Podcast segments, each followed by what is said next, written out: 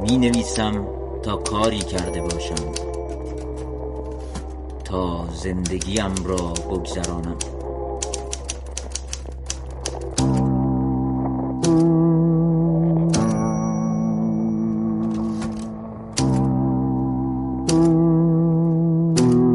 رادیو گوشه. دلم می‌خواهد رادیو را بغل کنم.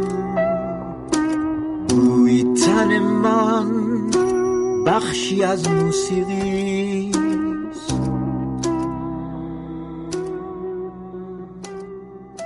هفت گفتگو.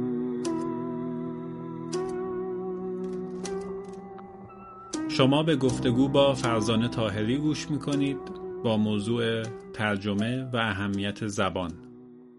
علیرضا کیوانی نژاد این گفتگو را در 83 دقیقه انجام داده است.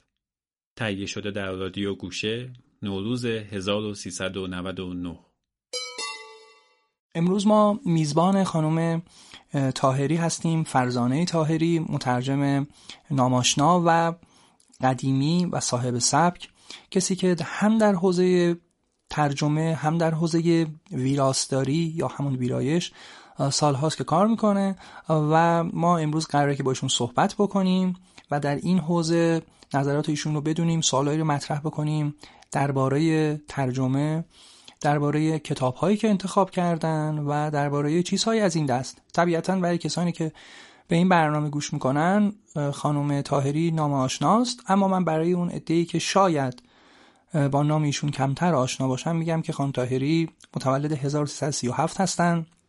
و در کارنامه ترجمه ایشون به عنوان ترجمه آثار بسیار زیادی وجود داره. بسیار زیاد یعنی گفتم به لحاظ تعدد کتاب هاست اما ایشون بیشتر در دو حوزه ادبیات و نقد ادبی شناخته شده هستند و کتاب های مهمی رو در به فارسی ترجمه کردن کتاب های مثل خانم دالوی اثر ویرجینیا ولف و ارزم به حضور شما شنونده عزیز درس گفتارهای ناباکوف و بعد کلیسای جامعه کارور و اثر متأخری ایشون که اخیرا از سوی نشر مرکز منتشر شده با عنوان پترزبورگ. بنابراین اون چیزی که شما از الان به بعد توی برنامه ما خواهید شنید نظرات ایشون رو در حوزه ترجمه و ویراستاری. خانم تایری سلام. می‌خوام سوال اول ما از این منظر از شما بپرسم که اساسا نظر شما در مورد ترجمه چیه؟ آیا ترجمه صرفا یک کار مکانیکیه؟ یعنی اینکه اثری نعل به نعل و واو به واو ترجمه بشه و به دست مخاطب برسه؟ یا اینکه مترجم نزدیک بشه به لحن و سبک نویسنده مبدع و بتونه به اونو به با تسلطش به زبان مقصد و البته تسلطی که زبان مبدع داره اونو به دست مخاطب فارسی زبان برسونه. شما نظرتون چیه در این مورد؟ ممنونم منم سلام می‌کنم. والا خیلی سوالات جواب دادن بر کدومش کلی وقت می‌خواد. در مورد ترجمه که خب بستگی داره که چه متنی می‌خواین ترجمه کنیم. حالا در مورد مثلا من حوزم ادبیاته. باز هم اگر نظریه یا نقل ادبی باشه یا رمان و داستان باشه. طبعا که ترجمه واژه به واژه البته در هیچ متنی معنی نمیده ولی به خصوص در ادبیات بسیار کار غلطیه و به نظرم یه نوزاد مرده ای در واقع تحویل داده میشه که جان نداره در زبان مقصد. و خب این طبعا بهش ترجمه ادبی نمیشه گفت. در مورد ترجمه ادبی خب مهمترین وجه ممیزش با متون دیگه اینه که قرار نیست فقط انتقال یک سری اطلاعات مطرح باشه و درستی همین عمل انتقال کافی باشه. مثلا متن علمی البته بگذاریم بعضی متون علمی هم سبک دارن ولی در واقع از دست نمیره اثر به دلیل ترجمه بدون توجه به سبک. ولی در ادبیات در واقع اصلا همونه. چیزی جز کلمه نیست. یعنی ساخته است از این آجرایی که ما بهش میگیم کلمه و نحوه چیدن اینها نحوه بالا بردن این بنا ملاتاش همه اینا اون ساختمون رو می‌سازه که اگر رایت نشه آنچه نویسنده مورد نظرش بوده و در عین حال شکلی تا حدود طبیعی در زبان مقصد نگیره در واقع اون ترجمه ناموفقیه و از اون بنا جز ویرانه واقعا باقی نمیمونه. در نتیجه خب شما وقتی کارور رو می‌خونید کافکا رو می‌خونید یا مثلا خانم دلاوه ویرجینیا وولف یا آثار دیگرش خب اینا خیلی جهانهای متفاوتی رو با زبان ساختن چیز دیگه ابزار دیگه که در اختیار ندارن. اینا تفاوتهاش در نحوه گزینش کلمات در نحوه زبان گاهی در نوع جمله ها از لحاظ عاطفیه یعنی میزان عاطفه که بار شده بر هر جمله متفاوته با هم. مثلا یه جاهایی خانم دلاوه تغزلی میشه کلا. اصلا به خصوص این ویژگی خاص مدرنیستاست که به شعر نزدیک می‌کنن زبان نصر رو. و در واقع مهمترین عامل در خلق ادبی زبان میشه.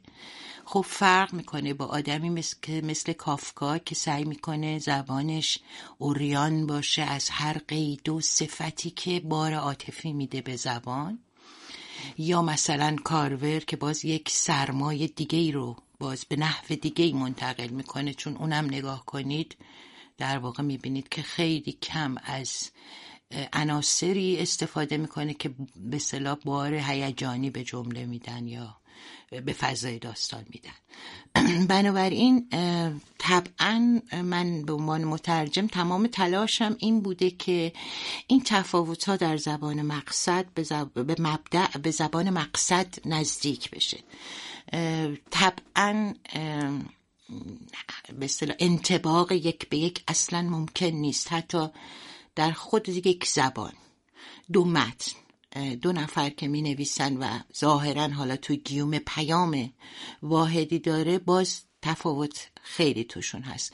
و در نتیجه اینکه فکر کنیم که میشه یک ترجمه آرمانی در نظر داشت که تماماً هر آنچه در زبان مبدع کرده بتونه در زبان مقصد بکنه خب این یه تصور باطلیه در واقع. شدنی نیست. شدنی نیست. بله. در نتیجه تلاش ما مترجم ها عمدتا اینه که تا میشه تو این پیوستاری که یک سرش ترجمه تحت لفظی یک سرش ترجمه کاملا آزاد و انان گسیخته است. هرچه میشه به اون آرمانی نزدیک بشیم. ولی بیش از این در واقع ادعای گذافیه خانم تایری توی صحبتاتون در مورد زبان مقصد در صحبت کردیم و بهش اشاره کردیم یکی از نکاتی که خیلی ها بهش اعتقاد دارن و آدم هایی مثل شما که در واقع استخون خورد کرده این کار هستن و عمری رو در این راه گذاشتن. معتقدن که تسلط مترجم به زبان مقصد خیلی مهمه و اینکه خیلی کمک می‌کنه که اون اثر اثر روپایی باشه ترجمه درستی باشه. و بعد خیلی از ترجمه هایی که الان در واقع از شما وجود داره به خاطر اون زبان ترتمیزیه که وقتی آدم می‌خونه توش دیگه دستاندازی نمی‌بینه. شما خودتون فکر می‌کنین که چقدر زبان مقصد تاثیر داره در این که یک مترجم نسبت به همکارای خودش نسبت به کسایی که این کار رو انجام میدن در یک مرتبه بهتری قرار بگیره. خب اگه این رو فرض بگیریم که دانش زبان مبدع یکسانه. یعنی آدمایی هستن که دانش زبان مبدع چون اصلا اونو نمیشه از این معادله هست. بله. اصلا تشخیص سبک بدون سلطه بر زبان مبدع ممکن نیست. بله. یعنی اینکه این که آدم بدونه که این کلمه که این انتخاب کرده بوی کهنگی میده در زبان مبدع پس باید بگرده معادلی پیدا کنه در بله. فارسی. یا یه خرق عادتی درش صورت گرفته. تا این رو آدم نفهمه در واقع هر چقدر فارسی قوی داشته باشه باز موفق نیست ترجمه. در نتیجه فرض رو بر این می‌گیریم که به زبان مبدع مسلطه. طبعا چون اون گستره رو می‌شناسه باید به گستره زبان مقصد هم انقدر مسلط باشه که بتونه معادل حالا هم ارز هرچی بله. نزدیکترین رو پیدا کنه به زبان مبدع خب این سلطه بخش خیلی مهمش شناخت امکانات زبان فارسیه اینکه بعضی تنبلی ذهنی در واقع باعث میشه بگن که نمیشه این رو به فارسی گفت. یا انقدر مستقرق باشن در زبان مبدع که یه تصور دیگه ای داشته باشن و هی دنبال این بگن که تو فارسی نه این اون نیست. این به دلیل نشناختن زبان فارسی و امکاناتشه. خیلی از این امکانات مخفول مونده و به دلیل اینکه مدام دایره لغت آدم ها محدودتر و محدودتر شده بخش زیادیش شاید مربوط به رسانه هایی که جمعی به صورت خیلی گسترده مثل مثلا صدا و سیما که فقر واژگانی و اشتباهات دستوری و زبانی و واژگانی و اینها رو در سطح وسیعی گسترش میدن. طوری که بعد از این مدت اصلا آدم ها فراموش می‌کنن که یه چیزای اشتباهه و قبه اون اشتباه در واقع میریزه و به صورت استاندارد انگار در میاد. خب این یه بچهش. خوندن متون. من نمیگم که مثلا باید نصر کهن به کار برد. جایی که لازم نیست نه اصلا لازم بله نیست. طبیعی. ولی دست کم یه چیزایی رو به یادمون میاره. مثلا اینکه چقدر جمله های درازی گاهی میشه توی سعدی پیدا کرد که اصلا آزاردهنده نیست. آدما گم نمی‌کنن که از کجا شروع شد و به کجا خاتمه یافت. چون این یکی از مسائلی که خیلی مطرح میشه که در زبان فارسی توانایی جمله های تو در تو بلند نیست, نیست. این در مورد نحو. مرجعش گم میشه. بله بله. و حالا یا میایم وقتی که سبک یک نویسنده اینه که ما اینجور جمله به کار ببریم بعد بیایم این رو هی تقطیع کنیم.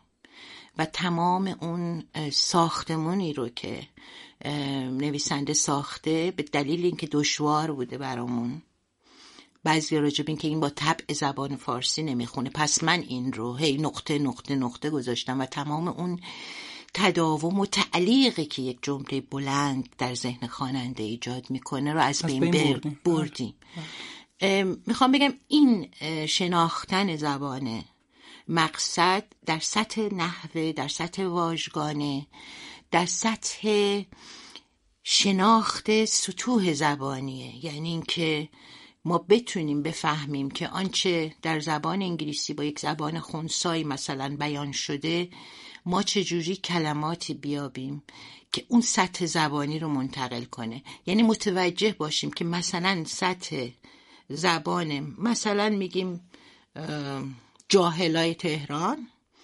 نمی‌خوره در جایی که یه زبان خونسایی طرف آورده. درست احساس صمیمیت می‌کنیم میگیم خیلی داستان صمیمیه ولی خب نمی‌خوره به هم. پس بنابراین شناخت سطح زبانی هم مهمه. و بله. همه اینا مستلزم شناخت از امکانات زبان فارسیه. به نظر من این شما به عنوان مترجم و ویراستار چقدر از زمانتون و معمولا؟ یه میانگین. به خوندن اختصاص میدین. و بعد اون وقت اگر, اگر میشه اگر در واقع امکان داره برای ما بگید که اون خوندن شما بیشتر تو چه حوزه هایی سیر می‌کنه؟ حوزه شعر داستان نمایشنامه است فیلم نامه است. کجاها سرک می‌کشین معمولا؟ من اعتراف که بکنم خیلی کم ترجمه می‌خونم. حالا غلط این. ولی مگه اینکه یه کاری باشه که اصلش در دسترسم نباشه و خیلی علاقه داشته باشم بخونم. اگر بخونم مثلا هر از گاهی مثلا روسا در راه مسکوب رو می‌خونم به دلیل اینکه این نصر بلوره و ترتمیز. تمیز و زیبا و بیرگوری واقعا آره. هیچ اصلا چربی نداره با قول دوستان. هیچی. کاملا. خب میرم مثلا یهو اونو برمیدارم بله. بخونم ممکنه یه بخشایی مثلا مثلا سوگ سیاوشش. یه ذره یه جاهایش احساس یه جور سانتیمانتالیسم داشت بهم دست بده که خب من خودم خیلی دوست ندارم سانتیمانتالیسم ولی از لحاظ زبانی درخشانه. بله. بعد بسته به مورد. مثلا یه موقع برای ترجمه یه کتابی. میرم غرق یک زبانی میشم یک نوع زبان فارسی میشم. یا مثلا همین جوری برمیدارم ورق می‌زنم برای اینکه احساس می‌کنم که مدام باید تازه کرد دانش زبانی رو. استفاده که نکنیم از بعضی کلمات یادمون میره و اینا میره جزو کلمات محجور. در نتیجه من خیلی چیزای متفاوتی می‌خونم خیلی چیزای متفاوتی می‌خونم حالا یه بخشش یه موقعی به دلیل ویراستار بودن که البته هنوزم هستم در نشر مرکز. خب خیلی خیلی میخوندم و اون خیلی به من یاد داد که چه جاهایی باید حواسم باشه. اشتباه ها کجاها رخ میده؟ چون اشتباهات دیگران رو می‌دیدم. یعنی از اونا میآموختم که زبان گاهی چقدر فریب کاره چطور ممکنه که فریب بده و آدم رو گمراه کنه؟ یه بخشیش اون کار ویرایشه یه بخشیش خوندنهای گهگاهی یه بخشیش خوندنهای با هدفه و بیشتر وقتام رمان و اینا رو به زبون اصلی یعنی به انگلیسی می‌خونم اگر که در دسترسم باشه. فارسی هرچی دستم برسه در واقع از متون نسبتا قدیمی تر نه خیلی کهن.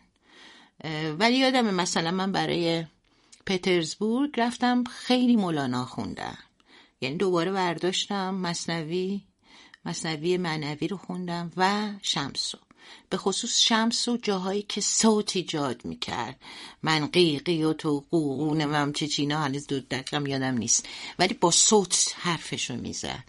یا اونجایی که این گرداب کلمات و شوره یا جنون کلمه. بله. دنبال اینا میگشتم. میگم گاهی بنا به کاری که دارم ترجمه می‌کنم سراغ متن خاصی میرم. به صورت مشخص درباره چند تا کتاب در واقع متمایز شما در کارنامه ترجمهتون صحبت می‌کنیم. متمایز از حیث سنگین بودن اون ترجمه و من فکر می‌کنم که اون ترجمه اون آثار اصلا خودشون واقعا یه حکایت دیگه داشته. و بعد شما در مورد اونها برای ما توضیح بدیم من فکر می‌کنم که داستان انتخاب اون کتاب ها خودش برای ما می‌تونه جذاب باشه. ولی قبلش یه سوال می‌خوام بپرسم. یک در واقع ابرو تو حرفامون باز بکنم و از شما بپرسم که این پروسه انتخاب کتاب شما چجوریه؟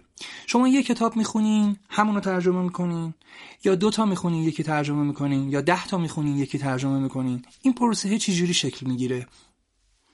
خب مثلا در مورد کتابی که ترجمه کردم خیلیش از قبل تصمیم گرفته بودم. چون من خیلی می‌خونم ولی واقعا به خصوص در حوزه رمان معمولا به جای می‌رسم که می‌بینم نه نمیشه.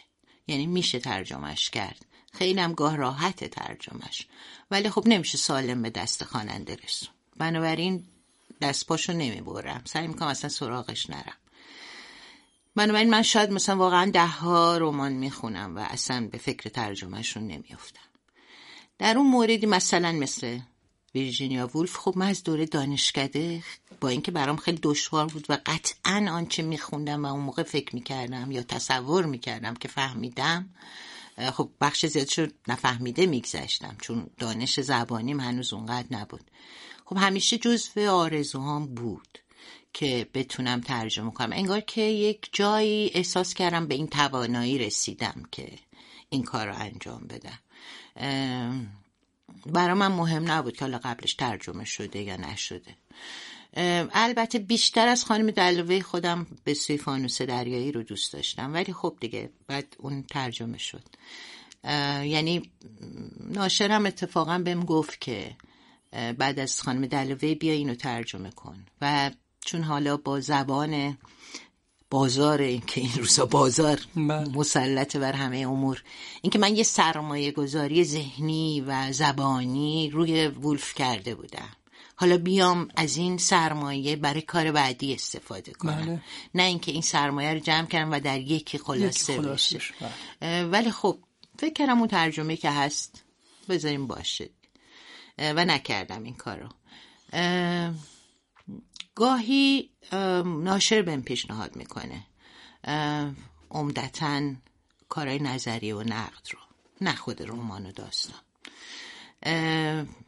کارور رو مثلا به محض که شروع کردم به خوندنش کتاب و یه دوستی برام از انگلیس آورد احساس کردم که اینو لازم داریم ما. هم خودم دوستش داشتم چون خیلی به کمگویی علاقه دارم کلا. و هم اینکه جامعهمون انگار نیاز داره. می‌تونه یه راهی برای داستان نویسا باشه. یعنی نشون بده که حالا در جهان چه میگذره. اساسا اون جهانی که کار به خلق می‌کرد واقعا جهان بینظیر و یگانه و جذابیه. واقعا جذاب. به خصوص از نظر شخصیت خودش و نوع زندگیش. بله. برای همین من مخصوصا اونا رو هم بهش اضافه کردم. برای اینکه این تلقی که باید همه جهان به کام آدم باشه تا بتونه خلق کنه. یه تلقی این نسل شاید بود که آسانگیرترن. تلاششون رو می‌خوان سریع با کمترین تلاشی به بیشترین دستاورد برسن. حالا من مثل این گیش سفیدا اینجا موعظه نمی‌خوام بکنم ولی می‌خوام بگم برای من اون بچه هم جذاب بله. اون بچه کار بله. جذاب بود. حالا بگذاریم که بعدا ماجراهای ویرای ویراستار کاراش و اینا پیش اومد و معلوم شد که حالا خودش خیلی مفصل تر می نوشته ویراستاره بوده که بیرحمانه بله هست اونا رو. تخفیه می‌کرد. آره آره. ولی خب کارور مثلا به محض اینکه خوندم تصمیم گرفتم. اه، گاهی هم مثلا میگم مثل مثلا پترزبورگ خب ناشر به هم پیشنهاد کرد.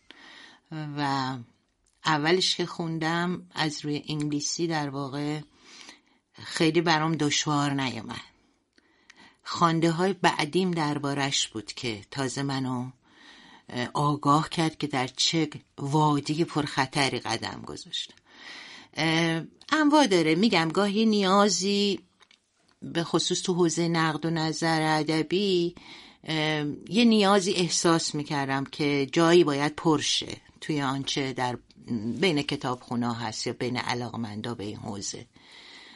اون ضرورت منو وامی داشت که ترجمه کنم. مثلا در مورد نابوکوف درس گفتارها. بله.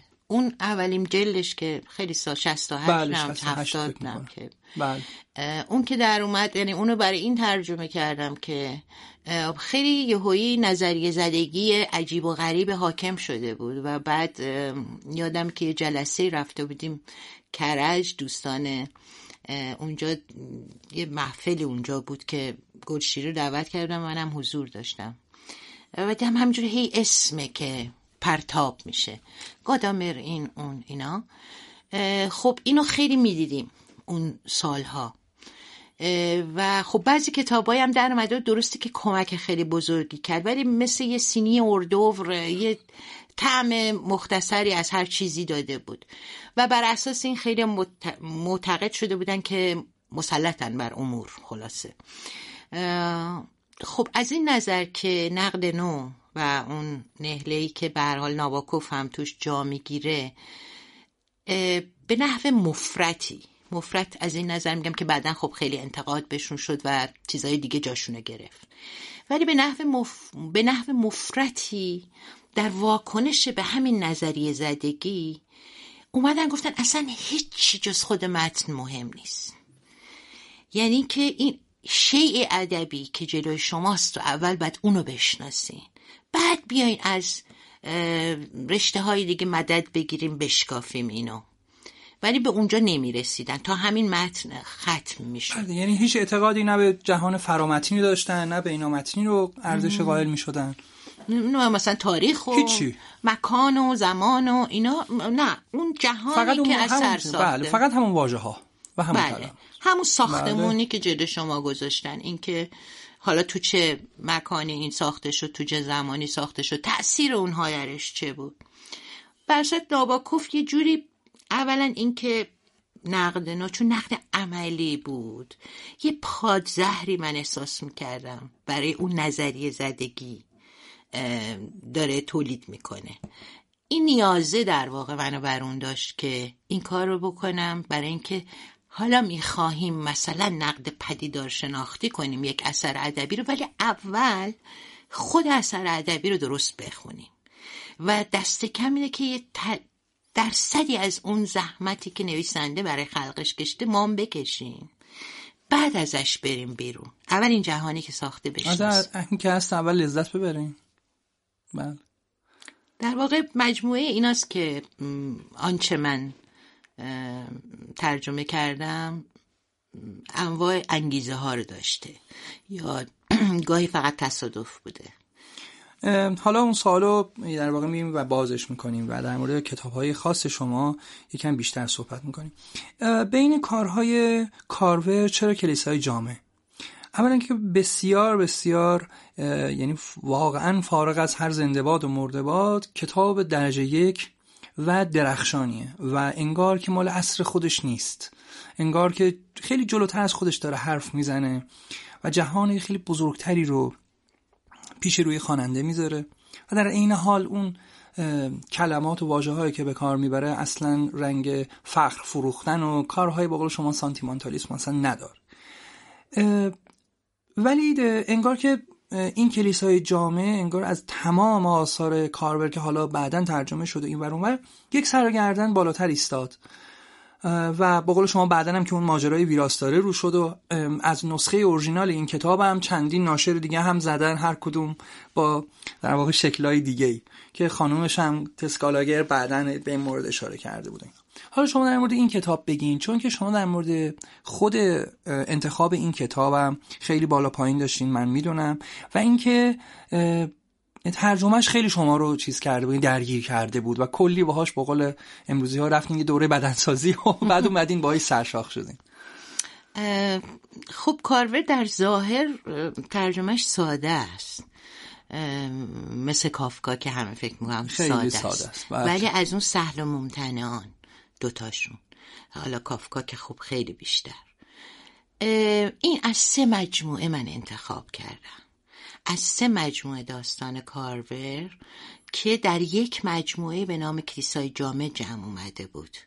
خب از اون همه داستان من فقط اینا را انتخاب کردم. انتخابم گاهی انتخاب سلیقه‌ای خودم بود.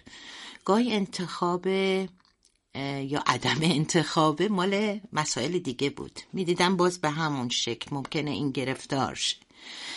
و نشه که دراد در نتیجه اصلا نرفتم. ترجمهش رو نکردم.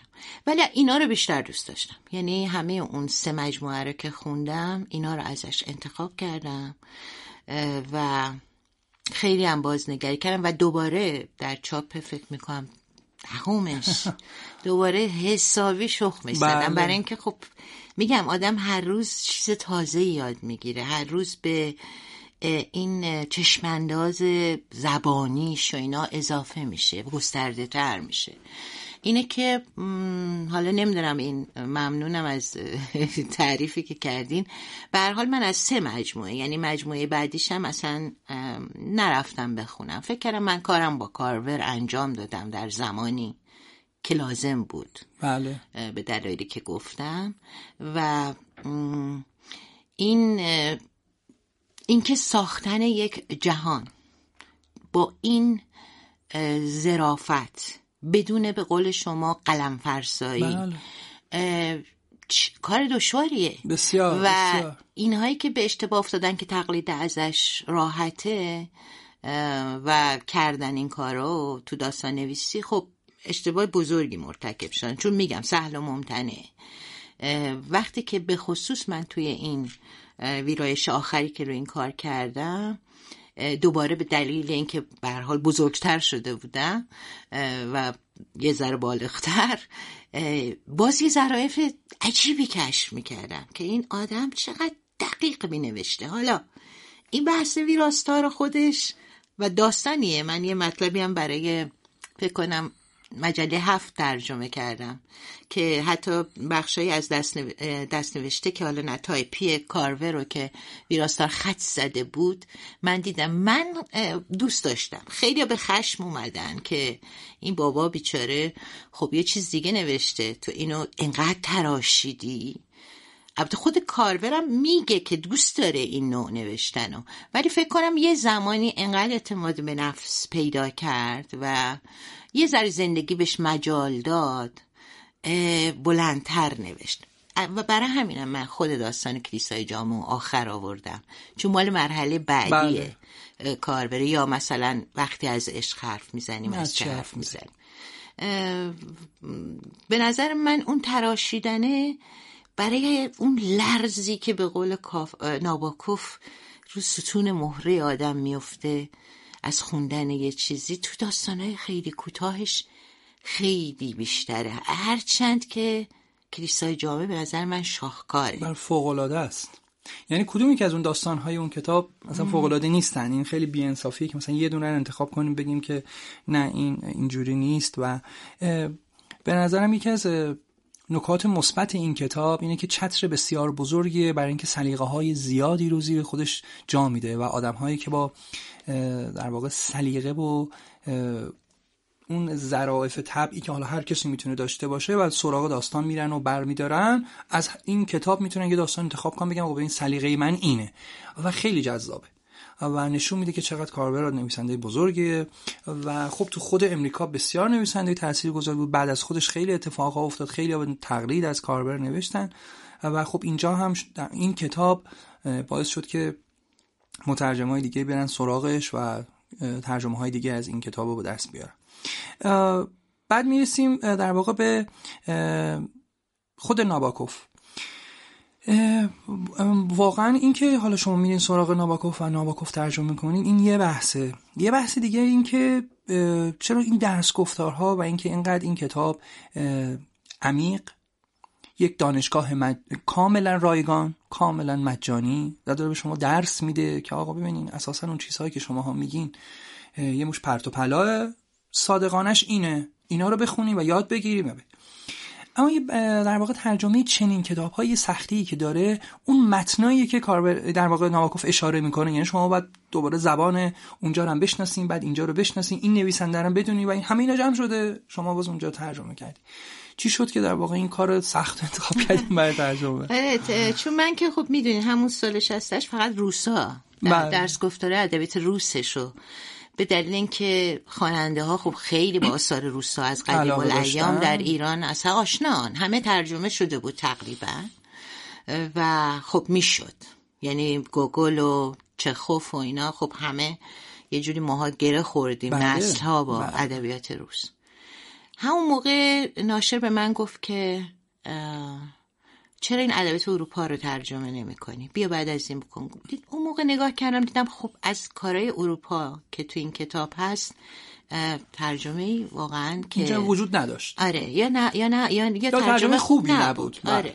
چون من خودم از اوناییم که معتقدم اگر که کاری ترجمه شده در حد نسبتا قابل قبولی باشه. اگر جایی توی کتابی که من ترجمه می‌کنم ازش نقل قولی بیاد من معمولا اونو معرفی کنم بله. تو پانوشت بیارم.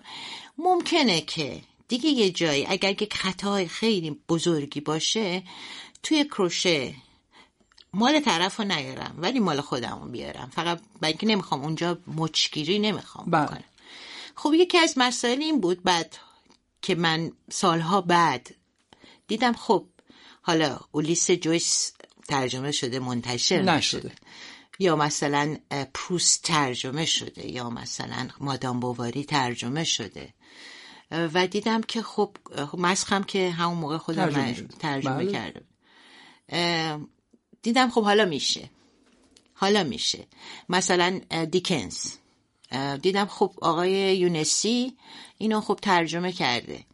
ممکنه یک ریزکاری هایی به دلیل اینکه آدم چون من مترجمم اینو میگم هرچند این کارهایی که خودم ترجمه کردم باعث شده یه ذره حواسم رو جمع تر کنم ولی وقتی شما یعنی هر مترجم یه رمان بلند ترجمه می‌کنه دیگه در هر لحظه به تمام این ظرافت دقت بله، نمی‌کنه چیزی از دستتون در دیگه. آره مثلا نکته ای که ناباکوف در مورد یه بخشی از خانه قانون زده میگه خب من دیدم تو ترجمه آقای یونسی این نکته نیست. یعنی که تغییر کرد بله. خب من اومدم اونا رو برگردوندم. که در واقع حالا می‌تونم هم اگه بخواین بگم بله حتما. ناباکوف داره میگه ببینید چند تا پاراگراف رو دیکنز با یک کلمه شروع با یک عبارت, عبارت شروع می‌کنه بله.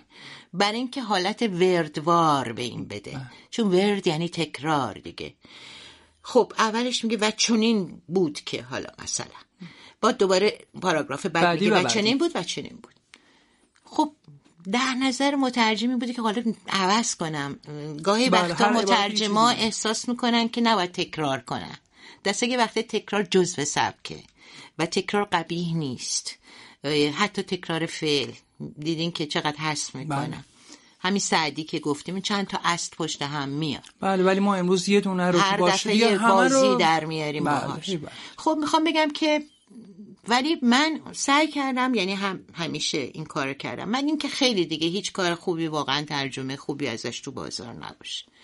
درش اون مشکل رو سعی کردم که به این شکل یعنی با صبر کردن که ترجمه های از این کار درات رفتم سراغ جلد بعدی ناباکوف اون یکی یا جین آستن مثلا خب جین آستن رو فکر کنم خودم ترجمه کردم. نه نه نکردم. ولی اونم با اصلاحات انجام گرفت. اینی که میگی درسته چون در مواردی بوده که من برخوردم کتاب نقدی یا نظری ترجمه می‌کردم که توش به آثار ادبی دیگه ارجاع می‌داد و تیکه های ازشون نبود. آره این کار خیلی دشواریه و همیشم شاید تو مقدمه یا پانوشت چیزی من اذعان کردم که به هر صورت شما برای ترجمه یک تکه از یک متن ادبی باید فرو رفت در کل متن. و بله. متن رو کل دید نه یه پاراگراف یا جمله یا کلمه. این دشواری رو داره ولی میگم سعی کردم که به این شکل حلش کنم. شما در لابلای صحبتاتون در واقع سوال بعدی منو توضیح دادین اینکه چرا تعداد ارجاعات شما به ترجمه های کنونی در این کتاب کمه. و طبیعتا پاسختون رو دادین که خب من چون وقتی می‌دیدم که اون ایرادهایی وجود داره تلاش می‌کردم ترجمه درست رو بذارم و این کار انجام بدم. اما حالا در مورد همون ناباکوف یه نکته دیگه وجود داره اینکه قبول دارین اساسا نویسنده هایی که درست می نویسن جهان فکریشون با بقیه متمایزه. شما رو در واقع به قدم زدن در سای... اون ز... طرف روشن ذهن بیشتر هدایت می‌کنن انگار تو ایران کمتر با اقبال مواجه میشه. و واقعیت رو دارم میگم. یعنی یا حداقل نظر من اینه.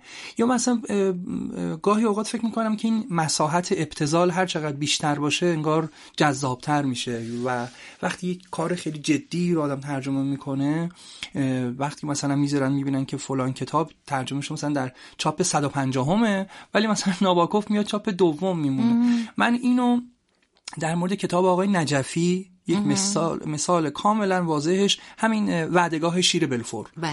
من چند بار با آقای در واقع کریمی گفتم که آقای کریمی شما اینو چرا چاپ نمی‌کنین چاپ نمی‌کنین؟ یه روز آقای کریمی اومد و نشون داد توی انبار گفت آقا نگاه کن تا سقف چیده شده کسی نبرده. خب دیگه چه مثلثی باید شکل بگیره؟ بجز ناشر خوب یعنی مثلا نشر نیلوفر بوده ابوالحسن نجفی خدا رحمتشون کنه بعد جیل پرو سه تا یعنی سه ضلع مثلث کامله. کتاب نمیره. آقای کوسری چاپ اول اعتمادشون و چاپ دوم ده سال اختلافه. و بازم نمیره. ولی من به شما کتاب نشون میدم ظرف دو هفته مثلا به چاپ پنجاهم می‌رسه و خیلی هم می‌خرن خیلی هم خوشحال و اینها. حالا می‌خوام به این برسم که اخیرا در واقع یادداشت ها و نوشته های دهه چهل آقای بهار شمیم بهار در اومد اونجا آقای بهار یک فصل بسیار بسیار مهمی از این یادداشت ها اختصاص داره به اه، دیدگاهش در مورد ناباکوف که کی اینو نوشته. سال 90 80 70 60 نیستا. این مال دهه چهله و در دهه چهل این آدم ها پی بردن به بزرگی ناباکوفی که امروز ما داریم می‌خونیم لذت می‌بریم و بسیار برامون جذابه. کسی که برای اولین بار و تنها نویسنده که توی نیویورکر در زمانی که آپدایک سردبیر در واقع نیویورکر بود رمان ناباکوف اونجا چاپ کرد و تنها بار تنها نویسنده ای که اونجا رمانش چاپ شده به عنوان پاورقی. یعنی اهمیت بزرگی این آدم ما میرسون. ولی بعد توی ایران این کتاب ها انگار که بعضی مخاطب ها یعنی خیلی تعدادشون کم اونایی که می‌خوان به این چیزهای مهم دقت بکنن. شما فکر می‌کنید که این پاشنه آشیل ماجرا کجاست؟ ایراده کجاست که اینجا کلا همه چی برعکسه. نه اینجا کلا همه چی برعکس نیست به نظر من از این نظر. که همه جای دنیا همینه. یه آثاری پرفروشن. فکر نکنید دنیل ستیل فقط تو ایران پرفروش بود. نه دیگه در همه جایی شما خود پرفروش های نشریه های چیزو که اعلام بله. می‌کنن لیست پرفروش رو همیشه اینجور کاراست. بله. به صورت تعداد مخاطبای بعضی کارا محدودتره. یه کارایی هست شما مثلا اول یه سفر با قطار می‌خری می‌خونی همونجا میندازی تو قطار میری. چیزی نیست که دلت بخواد دوباره بخونی. در نتیجه من فکر می‌کنم این هست. یه بخشش اینه که حالا این بحث خیلی بحث دامنه داریه من با این تحقیق خود واقعا موافق نیستم. این تیراژ های میلیونی که ما تصور می‌کنیم در جهان هست برای کار جدی نیست. بله. اونجا هم تیراژ پایینه برای بعضی کارا. ولی خب تعداد کتابخونا اونجا به دلیل نوع تربیتی که از کودکی میشن یعنی مثلا کارهایی که تو دبیرستان ها تدریس میشه از ادبیات کلاسیک و معاصر خودشون سطح بحثایی که بین دانش آموز و دبیرش در می‌گیره. خب انتظاری نمیره از دانش آموز ایرانی که هیچ کدوم اینا رو و حتی دانشجوی ادبیات فارسی. چون من خودم رشته فرعیم ادبیات فارسی بود در دانشکده. چه انتظاری داریم؟ وقتی که اصلا این روح چون و چرا و پژوهش و بعد این تنبلی عجیب. بله بله. دوره مام همین بود. من دانشجو بودم تمام استادایی که سخت کار می‌خواستن از بچه ها منفور بودن. بله. یعنی وقتی میومد اول سال می‌گفت مثلا ما قراره که میلان آسیاب رود فلاس رو بخونیم و مثلا مسخ رو بخونیم و خشم و هیاهو رو در این ترم بخونیم و مثلا نمایشنامه شکسپیر رو اصلا فریاد به آسمون می‌رفت. کسی دوست نداشت باش کلاس برداره. اصلا نمی آره خلوت می‌شد کلاسا و اونایی که مثلا میومدن همینجوری اونجوری که بچه ها دوست داشتن رفتار میکن خیلی محبوب بودن دیگه. می‌خوام بگم همه تقصیر رو یعنی ذاتا ما اینطوری که نیستیم. توی حوزه‌ای هستیم به دلیل پول نفت و اینا یه جور آسان همه چی رو می‌خوایم به دست بیاریم. ولی اینم این وجه هم ببینیم که این باید پرورانده بشه. باید احساس کنه که خوندن این اثر در زندگیش می‌تونه مؤثر باشه. واقعا میگم گاهی باید اینجور ابزاری نگاه کرد به کتاب برای بعضیا که بهش گفت که تو قدرت حل مسئلت میره بالا اگر رمان بخونی. قدرت تعاملت با آدم های دیگه میره. همدلی و همدردیت زیادتر میشه. از خشونتت کم میشه. اگر که با خوندن رمان مثلا به همدلی با آدم های دیگه برسی. بتونی خودتو جای آدم های دیگه بذاری. هر آدمی رو آدم ببینی. با تمام پیچیدگی ها و حکم راحت صادر نکنی راحت باش برخورده اینجوری نکنی. می‌خوام بگم که اینها یه چیزایی که به تجربه باید آموخته بشه و از خیلی پایین. و بعد اینکه بذارن رقابت عرصه کتاب رقابت واقعی باشه. با تزریق رانت با داستان کاغذ بازار آزاد کاغذ دولتی نمی‌دونم. این همه ناشر که معلوم نیست که ما انقدر مینالیم از کمبود خواننده. آره اصلا از کمبود تیراژ و هر روز ناشر متولد میشه. هر روز اصلا این همه ناشر و تعداد کتاب فروشی چقدر کمه در مقابلش؟ اونایی هم که تک و توک دارن با جون کندن موندن سر پا ما با این چیزای گنده ای که این ور شهر رو داریم درست می‌کنیم با رانت داریم میبلیمشون می‌بریم. تمام داریم از بین اون کتاب فروشی زیر پله که یه محله رو تأمین می‌کرد. کتابخونه یه محله می‌رفتن مشتریش بودن. با هزار زلم زینبوی دیگه کتاب رو می‌خوایم جذاب کنیم با فروش چیزای دیگه. می‌خوام بگم که همه تقصیرها هم نندازیم گردن مردم. این هست که رقابت به نظر من اگر درست باشه. من معتقدم کپی رایت اگر برقرار بشه. که اون خب خیلی داستان پیچیده ایه به دلیل اینکه حالا باید دید که حقوق معنوی نویسنده با این وضعیت سانسور چی میشه؟ آیا دیگه همه می‌تونن اینجا اینجور قلقم کنن کارا رو؟ یا نه دیگه ما دیگه اجازه پیدا نمی کنیم بعضی کتاب رو ترجمه کنیم. خب با این وضعیت. این بعد از اون ور بذارید رقابت آزاد بشه. کتابای فلان ناشر نخرید. بله. انبوهی نخرید. بذارید رقابت واقعی باشه. اون وقت ما می‌بینیم. کتاب خوب جای خودشو پیدا می‌کنه. بله. اینقدر صحنه شلوغ نیست که می‌دونی رتب و یابس همه با هم قروقاتی دوغ و دوشاب. اصلا نشه تشخیص داد خوانندگی هیچ باشه. نقد درستی نباشه. می‌خوام بگم عوامل خیلی زیاده. راهنماش اشتباه باشه. یا مثلا یه زمانی مثلا خب صحنه خلوتتر بود. می‌تونستی مثلا این مترجم خوبه اون مترجم متوسط اون یکی اصلا نباید کتابش خرید. الان اگر یکی از یکی تعریف می‌کنه نمی‌تونی اعتماد کنی. یکی که میکوبه نمی‌تونی اعتماد کنی. من یادم یه بررسی کتابی جزوه های لاغری من دانشجو بودم در میومد این راهنمای ما بود. برای اینکه آدم های استخونداری می نوشتن و ما از رو اون می‌رفتیم کتاب می خریدیم الان شما اصلا خودتون جای خواننده های عادی بذارید. بله به کجا مراجعه کنه به کجا باید مراجعه؟ کی داره راهنماییشون. دقیقا من می‌خواستم از شما توی در ادامه گفتگومون این سوال بپرسم که فکر نمی که یکی از این مشکلاتی که ما داریم اساسا بحران نقد و منتقد درست درمونه؟ برای اینکه یه زمانی آدم هایی بودن که وقتی دست به قلم می شدن و جایی می نوشتن و حرفی می زدن شما می دونستین که این آدم پرت و پلا نمیگه. این آدم در حوزه‌ای که می‌دونه می نویسه و مسلطه و من می‌خونم.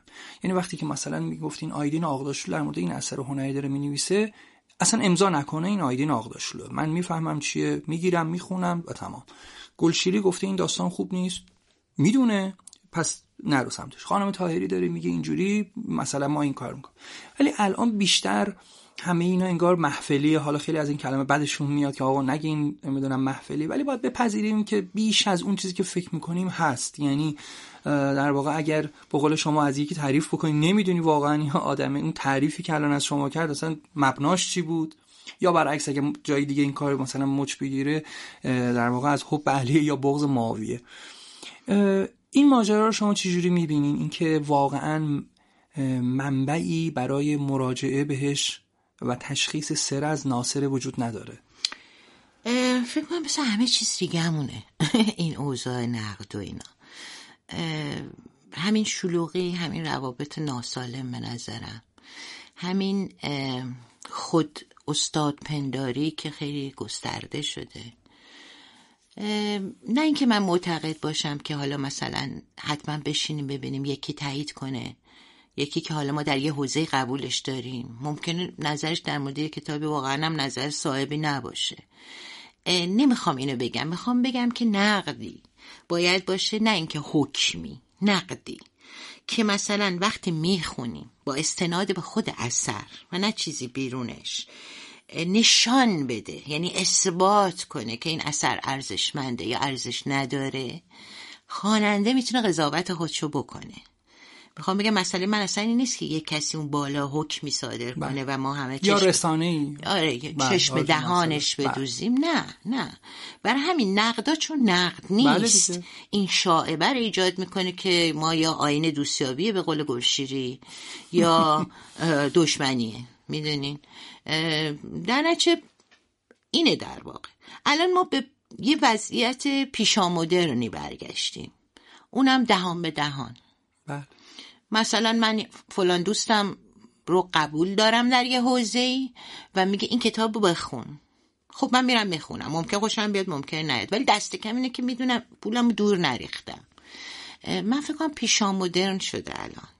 و اینکه خیلی کار در میاد. ببین در حوزه ترجمه ارزیابی خیلی راحته بله چون متن اصلی اونجا وجود داره و. شما مراجعه در حوزه ادبیات ایران نه این دیگه. و شعرم در داره. واقع شعر که دیگه همیشه خیلی سخت‌تر بوده. خیلی سختره به نظرم ماجراش خیلی خیلی سخت‌تره. سختره بعد خب جمعیت زیاد یعنی فکر کنم صحنه شلوغه خیلی آره اصلا نمی‌تونین تصوری داشته باشین که داره چه میگذره می‌خوام اینو بگم یه وقتی بود که می‌شد فهمید که شعر در چه وضعی است؟ حدودا. بله. مثلا بگه این شاعرایی هستن که اینجوریان یه سری هم هستن اونجوریان الان اصلا نمیشه. در حوزه داستانم همینه. من حالا یه وقتی به ضرورت کارم گاهی مجموعه داستان یا رمان میاد برای ویرایش حالا در واقع فقط زبانی وگرنه ساختاری که ما اون ویراستارای ساختاری جدی که مثلا کار کارور رو به اون بله. شکل تغییر بله. می‌داد و میتراشید اصلا فکر کنم تو ایران نداره نداریم نه بله. به نظر منم نداریم گاهی بوده به این شکل که با هم می نوشتند بله. مثلا مثل جلسات پنجشنبه یا بله. جنگ اصفهان بله می آورده میخونده و انگار اونا ادامه رو بهش می‌گفتن بله. که چجوری بهتر ولی به هر حال نداریم به اون شکلی که توی فرنگ که فقط ویراستار این شکلی داریم. اون جور دیگه که ما اینجا داریم هیچ جا نیست. بله. کاری که مثلا من بسیار ویراستار در مورد ترجمه می‌کنم اصلا اینکه من خط به خط تطبیق بدم و اصلا اون توی یه جامعه حساب کتابدار اصلا طرف جرأت نمی‌کنه که با این میزان بزاعت ترجمه, ترجمه کنه. ولی خب اینجا دیگه همینه دیگه. ما هم همه مشغولیم از ترم دوی کلاس زبان به بعد مترجمات زایده میشن. حالا من در مورد کتاب های شما هنوز در واقع چند تا سوال دارم ولی چون الان بحث ویرایش شد یه نکته رو بگم بعد از شما پر... می‌خوام بپرسم در مورد جایگاه ویراستار در ایران. حالا من که در واقع نه مثل شما اون سابقه رو دارم و نه مثل شما اون تسلط رو دارم به این حوزه و فقط به قول شما از سر ضرورت در با ناشرای دیگه تو این حوزه همکاری می‌کنم. ولی یه موقع هستش که وقتی کتابی به دست در به اون طرف زنگ زدیم میگیم که آقا یا خانم محترم کتابتون دست ویراستاره خب برخوردا خیلی جذابه. یه موقع مثلا طرف میگه که اصلا شما به چه حقی کتاب منو دادین؟ اصلا شما چیکاره هستین که کتاب منو میدین به ویراستار؟ بعد حالا این که اصلا ویراستارتون کیه و چی کاره هست و سوادش اینا بمونه اینا میشه مراحل بعدی. خیلی کم پیش میاد که یک مترجمی تشکر بکنه. اولا بگه آقا چه بهتر به جای اینکه دو تا چشم متن رو ببینه دو تا چشم دیگه هم اضافه شده و حالا داره متن رو می‌خونه و اینجا هم ایرادهایی بود در کار من رفت کرد. خیلی ممنون. و چند نکته بود که من نپذیرفت ولی من می‌خوام از شما سوال بپرسم در مورد جایگاه ویراستار در ایران. حالا شما به خودتون بگین که قطعا شما صلاحیت بیشتری در حوزه اظهار نظر تو این موضوع دارین. ولی این نکته در مورد مارکز بگم یه مصاحبه اون مجموعه مصاحبه هایی که تو پاریس ریویو بود و اینها که خیلی از اون کارها رو خانم دقیقی توی اون کتاب رویایی نوشتن ترجمه کردن. بقیه هم رفتن این کار رو انجام دادن تعدادش یه یه مصاحبه جذابی خود پلیمپتن داره با مارکز که میشینن با هم گپ می‌زنن. بعد اونجا دست نوشته های مارکز هست که ازش گرفته و آورد و اینها. بعد خیلی جالبه که نگاه کنم همون رو خط زده. یعنی یه نفر رو همه اونا خط زده و به زبان حال ما نوشته که آقا اینا مزخرف نوشته یا بذار کنار ببینم. همه رو گذاشته کنار و در پایان اون 100 سال تنهایی در اومده. بعد مارکز اتفاقا به همین نکته توی اون کتاب زندم که روایت کنم اشاره می‌کنه. میگه که من یه روز یاد داشتم و جا گذاشتم توی اون درشکه‌ای که سوار می‌شدم میومدم اینا. بعد توی روزنامه چون می‌خواستم چند روزم برم مسافرت اینا رو جا گذاشته بودم. یه آگهی دادیم نوشتیم که مثلا فردا آقا کسی اینا رو اگه پیدا کرد برداره بیاره به دردتون هم نمی‌خوره. خب همون اون درشکه چیه اوورد اینا رو به من داد و گذاشته بود اونجا. چون منم اونجا با اسم مستعار می نوشتم میگه خدا شکر که من رو اسم مستعار می نوشتم یه کاغذ گذاشته بود جلوم گفته بود که آقا اینا رو این یادداشت جا مونده مال هر کی بر بهش بده ولی چرا اینقدر غلط داره؟ اینجا مثلا اصل رو با الف نوشتی نمی‌دونم سپاسگزار رو با دالزال نوشتی و کلی ازش غلط کرد. البته اون وقت مارکز در جای دیگه اشاره می‌کنه میگه که من همینو گفتم صادقانه اعتراف کردم ولی به پلیمتن اینو میگه میگه که این وظیفه من نیست. میگه وظیفه من ساختمان داستانه. میگه این که کلمه رو اشتباه بنویسم من ازت میپذیرم که امکان من کلمه رو غلط بنویسم و اینها. ولی اونجا از باب کرامت یک ویراستار داره میگه. میگه ویراستار فقط وظیفش این نیست که این کلمات رو نگاه بکنه. ویراستار ساختمان منو قشنگ میاد اون ظرافت های کار رو در میاره مثل یک آهنگساز که قطعه رو می‌سازه اما بعد میده به تنظیم کننده. اون سازبندی می‌کنه میاد بیرون. و خیلی نکته جذابیه و به قول شما ما همچین چیزی رو تو ایران نداریم. شما در واقع این اتناب منو ببخشید. نه. حالا شما در مورد جایگاه ویراستار در ایران بگید. آره همون که گفتیم ویراستار خلاق است در واقع. ویراستار خلاق است که ما کم داریم. به چه دلیل لازمه گاهی؟ به این دلیل که نویسنده چون عرقی ریخته و هر کلمه یا اینها دلش نمیاد یه چیزی رو حذف کنه. دلش نمیاد به هم بریزه اون چیزی که به این زحمت ساخته. دیگری با یه خونسردی بیشتری ممکنه نگاه کنه و اثر و با یه من ذهن منطقی تری انگار بتراشه دوباره. خب اونو که گفتیم نداریم. این شکلی که ما داریم که تقریبا در جهان می نظیره که از فرانکلین هم فکر کنم شروع شده. بله. این تطبیق ترجمه به دلیل اینکه ما به هر حال مصرف کننده عمدتا بودیم دیگه. خب این به این شکل همچنان هم ادامه داره. یه چیز دیگه که در این همیشه من گفتم که میگم صحنه شلوغه و دوغ و دوشاب و اینا ویراستارا هم همین وضع داره. بله، بله. یعنی اینکه این کلاس ها و عجب غریب ویرایش آره. و حالا خود مام که ویراستار دنیا نیومدیم. من مثلا یادم 24 5 سالم بود رفتم نشر دانشگاهی. اصلا این کلمه هم تا حالا نشنیده بودم. واقعا. و رفتم و ما اوستا شاگردی یاد گرفتیم. بله. چون ویرایش کاریه که باید کارگاهی و اوستایی آقای نجفی بود آقای سمیعی بود آقای سعادت بود. ما مشکل داشتیم از اینا میپرسیدیم از اینا یاد می‌گرفتیم. اینا برامون کارگاه میذاشتن. خب بعد دیگه این قضیه هم مثل بقیه قضیه ها آره.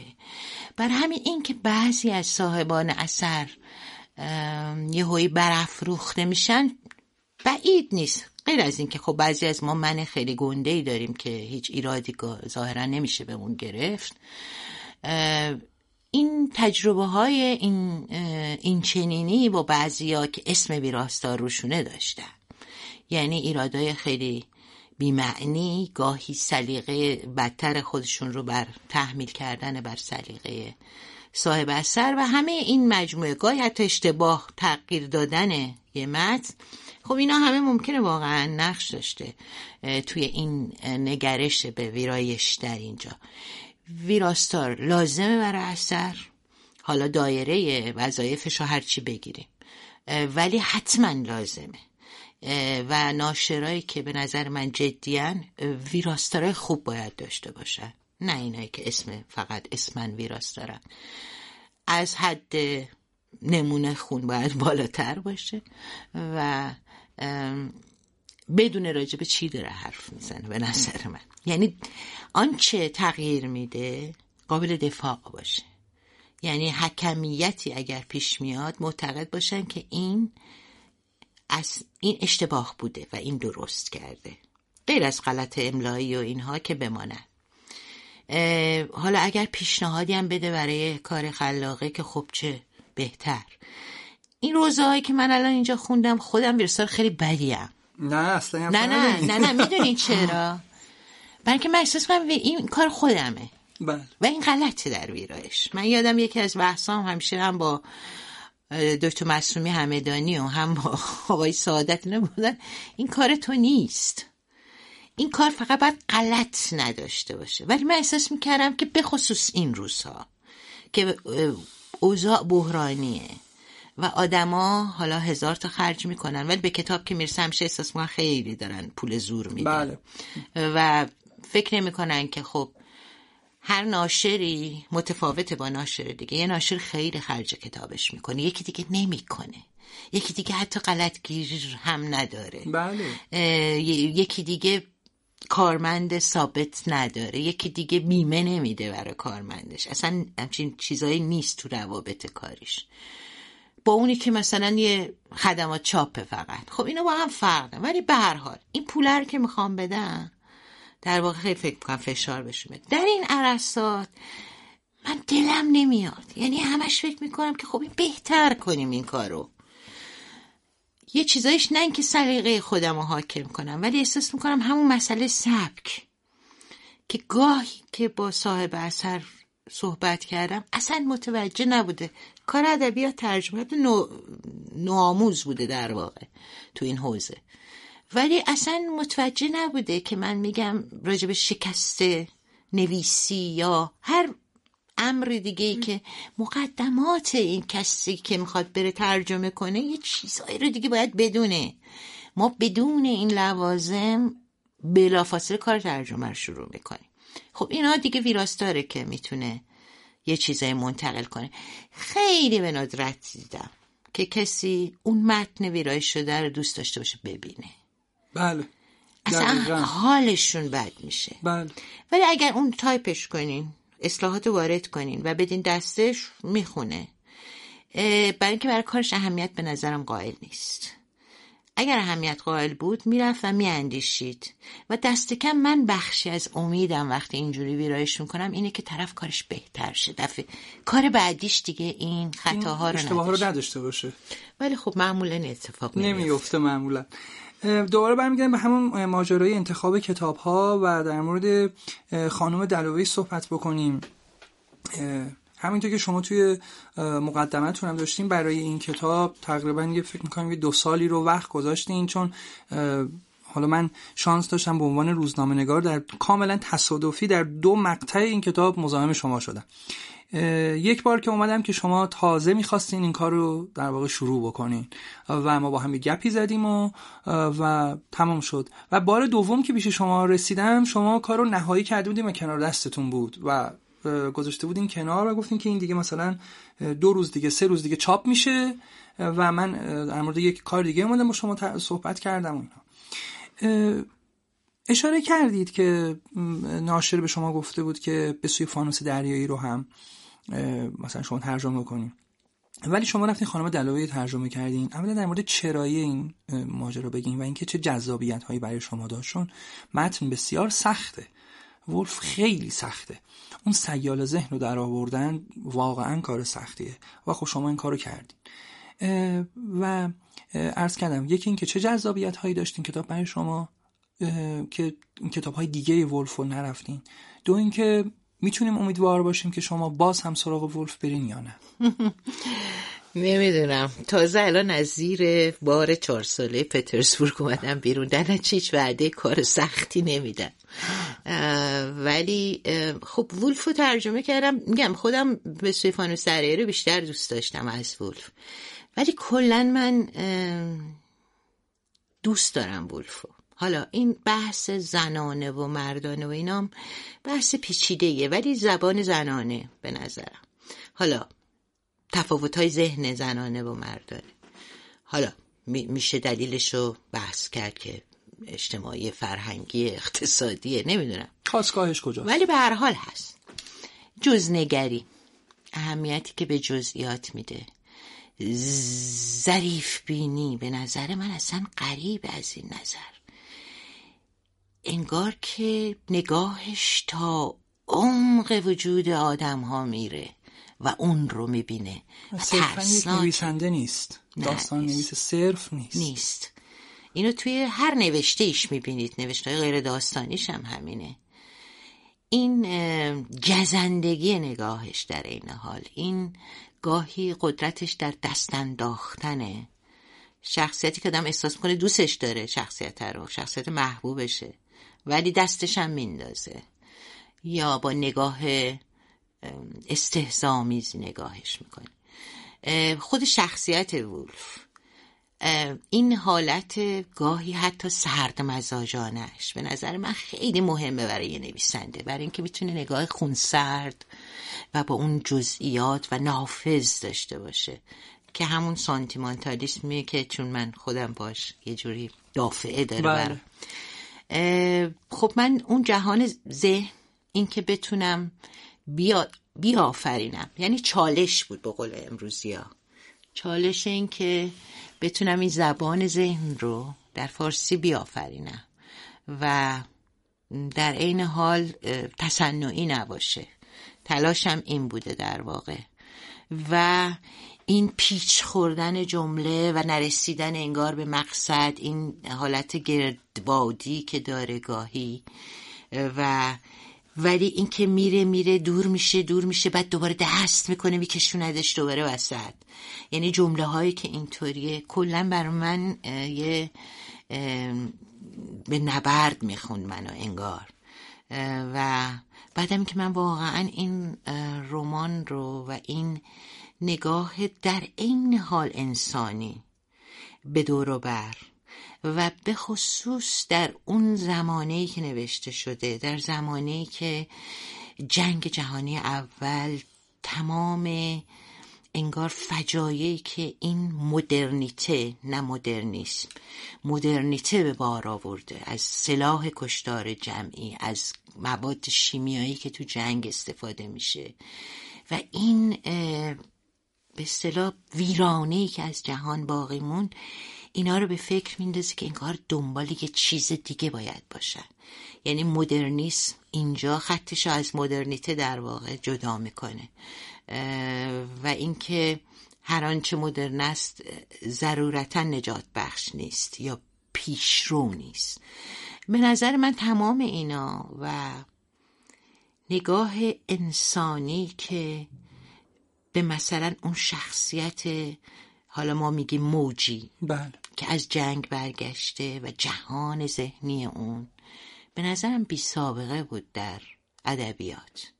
تا اون روز من واقعا چنین چیزی نخونده بودم. مثلا بعدش آدم حالا تا حدودی مثلا تو خشم هو حالا می‌تونه در جلد بله. مثلا یه شخصیتی که نسبتا کن ذهنه و اینا بره. ولی نبود به نظرم قبلش. همه اینا جذابه و من دوست دارم ولفو. میگم از دانشجوییم که فکر می‌کردم می‌فهمم ولفو بهش علاقه منشم به دلیل این خرق عادتی که در رمانخونی من ایجاد کرد. شما بعد از چند سال خانم تایری بعد از چند سال کار کردن تو حوزه ترجمه خانم دلوی رو ترجمه کردین؟ یادتون هست؟ خیلی. من اولین کتابم که منتشر شد 64 بود. بله. بعد این مثلا شاید 20 سال. بله. شاید یعنی 20 سال. البته بیشتر به نظر. بیشترم بله. و شما. حداقل با یک داشته و اندوخته 20 ساله سراغ ترجمه ولف رفتین. در حالی که ما امروز شاهد هستیم که مترجمایی با مثلا یک سال کار در واقع می‌بینید که مثلا هیوم ترجمه می‌کنن بله. هگل ترجمه می‌کنن و اتفاقا هم در این فضای مجازی خیلی زیاده. مثلا کانال تلگرامی می‌بینیم مثلا صد هزار نفر هم عضو بله. و, من خیلی برام جذابه که حالا مهم نیست اون آدم اومده این کان- کانال رو انداخته. این صد هزار نفر چی پیش خودشون فکر کردن که مثلا عضو شدن و در نوشته های اون می‌خونن. مثلا فرض کنین متولد مثلا دهه هفتاد و یک کتاب ترجمه کرده. اولین کتابش مورد هگل. و آدم شاید نابغه باشن ما نمی‌دونیم و بزرگان این حوزه مثلا یا مثلا می‌بینین طرف از ولف ترجمه کرده و خب می‌بینیم مثلا 19 سالشه یا بقول شما من اینکه نابغه باشن دیگه یه همچین اتفاقی ولی بیفته آره، نه من بعد اون اندوخته رو پیدا می‌کردم تا برم سراغش. جرأت بله. رفتن به سراغ اه، وولف نداشتم. همونطور که پترزبورگم باید مثلا سی و اند سال میگذشت تقریبا. از آغاز کارم. تا حالا چهار سال. این دیگه رکورد سه بله. ساله خانم دلوه شکست. و اینکه شما فکر می‌کنم که دشمنان بزرگ من الان البته وضعیت بهتر شده. من, من تایپ می‌کنم و یعنی روی کامپیوتر خیلی سال کار می‌کنم. ولی اون موقع که من اومدم اون نسخه دست نویسه دست نویس بود. بله. برای اینکه کارهای جدیمو هنوز نمی‌تونستم. کارهای دیگه مثلا ممکن بود روانشناسی نمی‌دونم. من خیلی کارهای عجیب غریب ترجمه کردم. یعنی مجبور بودم یه دوره. ولی الان خب خیلی راحت. ولی اون موقع که روچینی دستی بود بله. من احساسم اینه که این حروفچینا اگه منو می‌دیدن حتما به قتل می‌رسن چون من هر نمونه رو عوض می‌کردم. و حتی این پترزبورگ حدود یک سالی هم به این گذشت که من از زیر دست به اصطلاح صفحه بند میکشیدم اینو بیرون. و می‌گفتم نه من باید باز رو این کار کنم. البته هیچ وقت برام تمام نمیشه. من الان مثلا جرئت نمی‌کنم گاهی خان دلوه ورق بزنم. برای اینکه می‌دونم باز ممکن بیفتم به جونش و نمی‌دونم چی کارش کنم.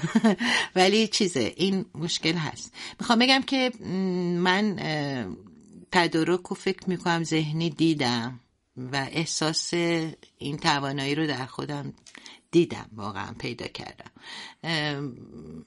یه کارایی مثلا چی بگم؟ مثلا لولیتا. حالا لولیتا رو که قابل چاپ نیست اینجا ولی حالا از اون بدتر ایدا. ایدای بله. ناباکوف. ناباکوف. من فکر می‌کنم که هنوز نرسیدم به اینکه بخوام اونو ترجمه کنم. البته شاید الان در راهت مثلا ترجمهش تا چند روز دیگه بیاد بیرون مثلا. آه حتما میاد. نه اون که بحثی نیست. ولی میگم منی که بدترین منتقد خودمم. یعنی خیلی نظرهای خیلی آدمای نه اینکه بگم نظر آدم برام مهم نیست. تعریف ها اونقدر منو قلقلک نمیده که نقدا نقد نقد. بیشتر. ولی نقد درست. نقد آره که من یاد بگیرم یاد ازش و کارم رو درست کنم. خانم تایری وقتی کسی در واقع جمله ای از کتاب شما رو میاره و با حالا با اصلش به شما نشون میده که شما اشتباه کردین و ترجمه این بوده معمولا رفتارتون چجوری اون موقع؟ خب مثلا ناراحت میشین یا اینکه خیلی هم تشکر می‌کنین که آقا من برام پیش اومده. مثلا ببینین تو حوزه اصطلاح خیلی وقتا این پیش میاد. که بله. هرچی میگذره آدم وضعش بهتر میشه. گاهی تو ضبط علامه. الان خب خیلی راحت تر شده بله، یه زمانی خب بله. منابع اصلا من یادم یه بار رفتم سفارت در سفارت مکزیک فکر می‌کنم. برای اینکه یه آدم اونجا پیدا کنم که یه تلفظایی رو به من بگه. بعدا هم الانم باز هر تلفظی رو نمیشه پیدا کرد. من واقعا یه وقتی برای ویرایش کتابی که دارت المعارف تقریبا می‌تونم بگم باستان شناسی بود و خب اسم اماکن مختلف جهان و سایت های باستان شناسی و اینا من مثلا یادمه دیگه هیچ جوری نتونسته بودم یه چیزی پیدا کنم. اخبار یک کشور الان یادم نیست مکزیک بود کجا بود. و تو اون گوش دادم با اینکه اسپانیایی اصلا نمی‌دونم که یه جایی می‌دونستم که این, کلمه رو خواهد گفت که ببینم این چجوری تلفظ میشه. خب از اینجور چیزا پیش میاد. اصلا مش... اشکالی نداره. یعنی امکان نداره تو ترجمه شما اشتباه لپی نکنید. به هر حال ممکن اصلا یه سطر رو جا بندازیم. بله. اینا همه پیش میاد. باید سعی کرد خیلی کمتر بشه. ولی بوده موردی که یکی به من گفته اینی که فکر کردی به معنای حقیقی ترجمه کردی این ضرب المثله. مثلا این معنای مجازی داره. خب خیلی ممنون. ممنون. و در کار بعدی بعدی بله بله. فورا در چاپ بعدی تصحیحش کردم. کمتر برام پیش اومده ولی دوستم دارم اگر که کسی منتها نقد به این منحصر نباید بشه تو حوزه ادبیات همونطور که گفتم چون مهمتر از هر چیزی بله سبکه و انتقال سبک و لحن اون نویسنده لحن. نویسنده بله. و سطح زبانیش و اینا به نظرم اوناست نقد جدی ترجمه چون اینا که- بیشتر شبیه مچگیریه آره اشتباهی لپی شما و مثلا فلان اینجا اینا رو اگه. خیلی باشه که بله، خب آره خیلی طرف دیگه اصلا حق. نداره ترجمه کنه به بله. نظر من تا بره حالا کلاس زبان و اه، عرضم بزرگ شما که آقای صحابی در واقع روحشون شاد یه جمله داشتن می‌گفتن که مترجم خوب مترجمیه که خودش تو کار دیده نشه نظر شما چیه؟ شما فکر می‌کنین که اساسا مترجم می‌تونه چیزی به اون اثر اضافه بکنه یا نه؟ یا فقط یه حلقه واسطه است از یه دست می‌گیره با یه دست دیگه تحویل میده؟ نه اصلا این همچین به اصطلاح کار مکانیکی که نیست که از یه دست بگیره. این وسط از می‌دونیم به دست خودش آغش بله. نمیشه دیگه. اینکه کاملا مثل عرفا از میانه برخیزد و اینها نه. از خلال ذهن من میگذره. بله. هر کلمه که انتخاب می‌کنم یه بخشی از من نرش هست. خیلی نباید دور بشم از اون. و هر حال دور میشم. اصلا ترجمه یعنی دور شدن. بله. برای اینکه خب معلومه همون نیست. حتی مثلا دو تا کار روسی هم کنار هم بزنید دوتاش هم یه مطلب بخواد بگه می‌دونی سیاق کلام همه چی با هم فرق می‌خوام بگم که ظاهرا این هست ولی نیست. یعنی که قرار نیست به این معنا. قرار نیست من مترجم بیفتم روی سبک نویسنده و خفش کنم و اون من دیده بشه. این نقطه افراط این ورشه در واقع این سر طیفه. یه سر دیگه نیست که اصلا من خودم بالکل بسپارم به نحو اون زبان که ترجمهم افتضاح میشه.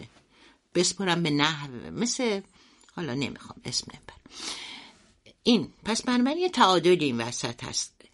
عمل مکانیکی نیست و از صافی ذهن یک انسان زندهی که در زبان و در زمان زندگی می‌کنه و در مکان. میگذره؟ میگذره. طبعا مهر و نشانش هست. منتها این مهر و نشان به معنی ترجمه مثل شاملو نیست. بله.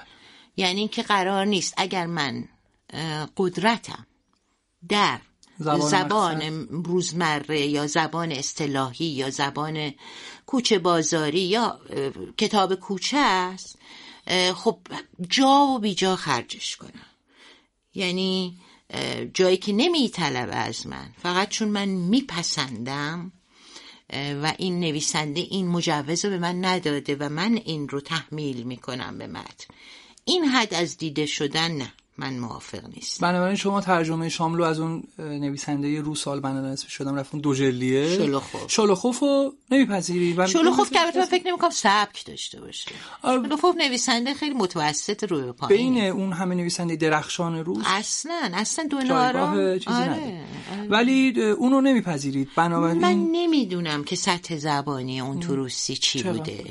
یعنی چقدر؟ ولی مثلا این رو می‌فهمم که تو شازده کوچولو درسته که ببینین آدما دوست دارن. آدما شاملو رو دوست دارن. بله. من شاملو رو اگه دوست دارم به دلیل بعضی شعراشه ولی من شاملوی شاعر رو آره دوست دارم. مثلا بعضی اوکی، شعراشه بله. ولی این تقصیر خود شاملو نیست به نظر من. تقصیر یک عده بگن اون می‌تونه هر جور دوست داره ترجمه بله، کنه. بله. این دفاعه و این سرسپردگیه و اینا خب چیزایی که با مذاق من سازگار نیست در واقع. یکی می‌خونه برای اینکه لذت از زبان شاملو می‌خواد ببره. یکی می‌خونه ببینه اون بدبخت بالاخره سبکش چی بود. مثلا چه جوری این حرفا رو زده؟ یا آیا مثلا توی شازده کوچولو اصلا جای این زبون اصطلاحی به کار رفته یا زبون خیلی زبون گزارشه؟ بله. عاطفی مثلا یه جایی نیست ولی آدم مثلا مثلا میگم. تو از دوستان به این اشاره کرد. ما اصطلاحی داریم به هم رسیدن. بله. میگیم مثلا میریم عطاری میگیم اینجا مثلا نعنا خوش به هم می‌رسه یعنی تو نعنا خوش داری. جای اینو به کار می‌بریم که قراره داشته باشه. ولی مثلا نمیگیم اینجا پلنگ به هم می‌رسه. بله. برای اینکه اینجا قرار نیست پلنگ پیدا بشه. بله. می‌خوام بگم که ولی چون ما خوشمون میاد و لذت می‌بریم از این قنای به اصطلاح زبانی شاملو که نقطه قوتش در شعراشه حالا اون زبان بله. گاهی آرکاییک گاهی چی. ولی این راحت الحلقوم تر میشه برامون. من حالا در مورد شاملو بحث رو تمام می‌کنم. می‌خواستم بگم که مقصودم از قلبه سبک خود و سنگینی مترجم بر متن چیه. ولی مواردی هم هست. ببینید در مورد همین خانم دلوی. من یادم یه جای اشاره شد. یه آقایی بود فیلم نامه نویس بود مطرح هم بود. گفتش که من مال خانم تاهری رو ترجمه خانم تاهری رو گرفتم. خیلی سخت پیش می‌رفتم ولی اون که خیلی راحت خوندم و خیلی خوب و آره. خب من اصلا کاری ندارم که مقایسه نمی‌خوام بکنم. ولی می‌خوام بگم که خواننده جدی ادبیات قرار نیست ما بجویم لغمه رو تو دهنش بذاریم. آخه ویرجینیا وولف پیامش مهم نیست. اینکه چجوری حرف زده چجوری داستانش رو گفته اه، اونه که مهمه. وگرنه که خب میشه خیلی همه چی رو راحت الحلقوم بله کرد زبان امروز بنویسیم اصلا. راحت. الحلقومش کنیم. مثل همون بحثی که راجع به جمله های بلند کردیم دراز بله، کردیم که بله. تقطی می‌کنن. من قرار نیستش وقتی که تو انگلیسی خوندنه. خانم دلوی برای انگلیسی زبان سخته و راحت نیست که مثلا داره چرتت می‌بره بخونی که خوب بخوا... بگی و اینا. بله. خب من این جنس نمی کنمش در فارسی. ولی بعضی خواننده ها خب آسانیاب و چیز می‌خوان هر بله. کاری رو و دلشون راحت الحلقوم می‌خواد. ولی من اصلا همچی وظیفه ندارم که حالا خیلی لذت اینجوری خواننده ببینه خانم تاری و آخرین سوال بریم سراغ پترزبورگ و اینکه البته که صورت سوال همونجوری تکراریه اینکه چی شد این کتاب رو انتخاب کردین. ولی یعنی واقعا کلا دوست داریم برین سراغ کتابا که مثلا سه سال چهار سال وقت بذارین چون الان من ناشر سراغ دارم بهتون پیشنهاد میده می‌تونین مثلا کتابو یه هفته ای هم ازتون می‌گیره با تیراژ خیلی بالا می‌زنه پول خیلی خوبی هم میده. احتیاجی نیست چهار سال برای کتاب وقت بذاری آره خب ما اگه دنبال پول بودیم که جای دیگه بودیم. ولی خب اونو که گفتم ناشر بهم پیشنهاد کرد. اولش هم نمی‌دونستم در چه دامی. می‌دونستم خب به هر حال کاری که ناباکوف بگه جزو چهار اثر برجسته بله. منصور قرن بیستمه حالا نیمه اول قرن بیستم. ولی خب وقتی انگلیسیشو خوندم اول اون کامله رو خوندم بعد این سهر رو که مال سال 1922 ظاهر انگلیسی این دشواری ها رو نشون نمی‌داد. نمی‌دیدم کجای داستانه که آدما توی زبان دیگه یا مثلا پنجاه سال طول کشید تا مثلا به انگلیسی ترجمه شده. بله. این چی بوده؟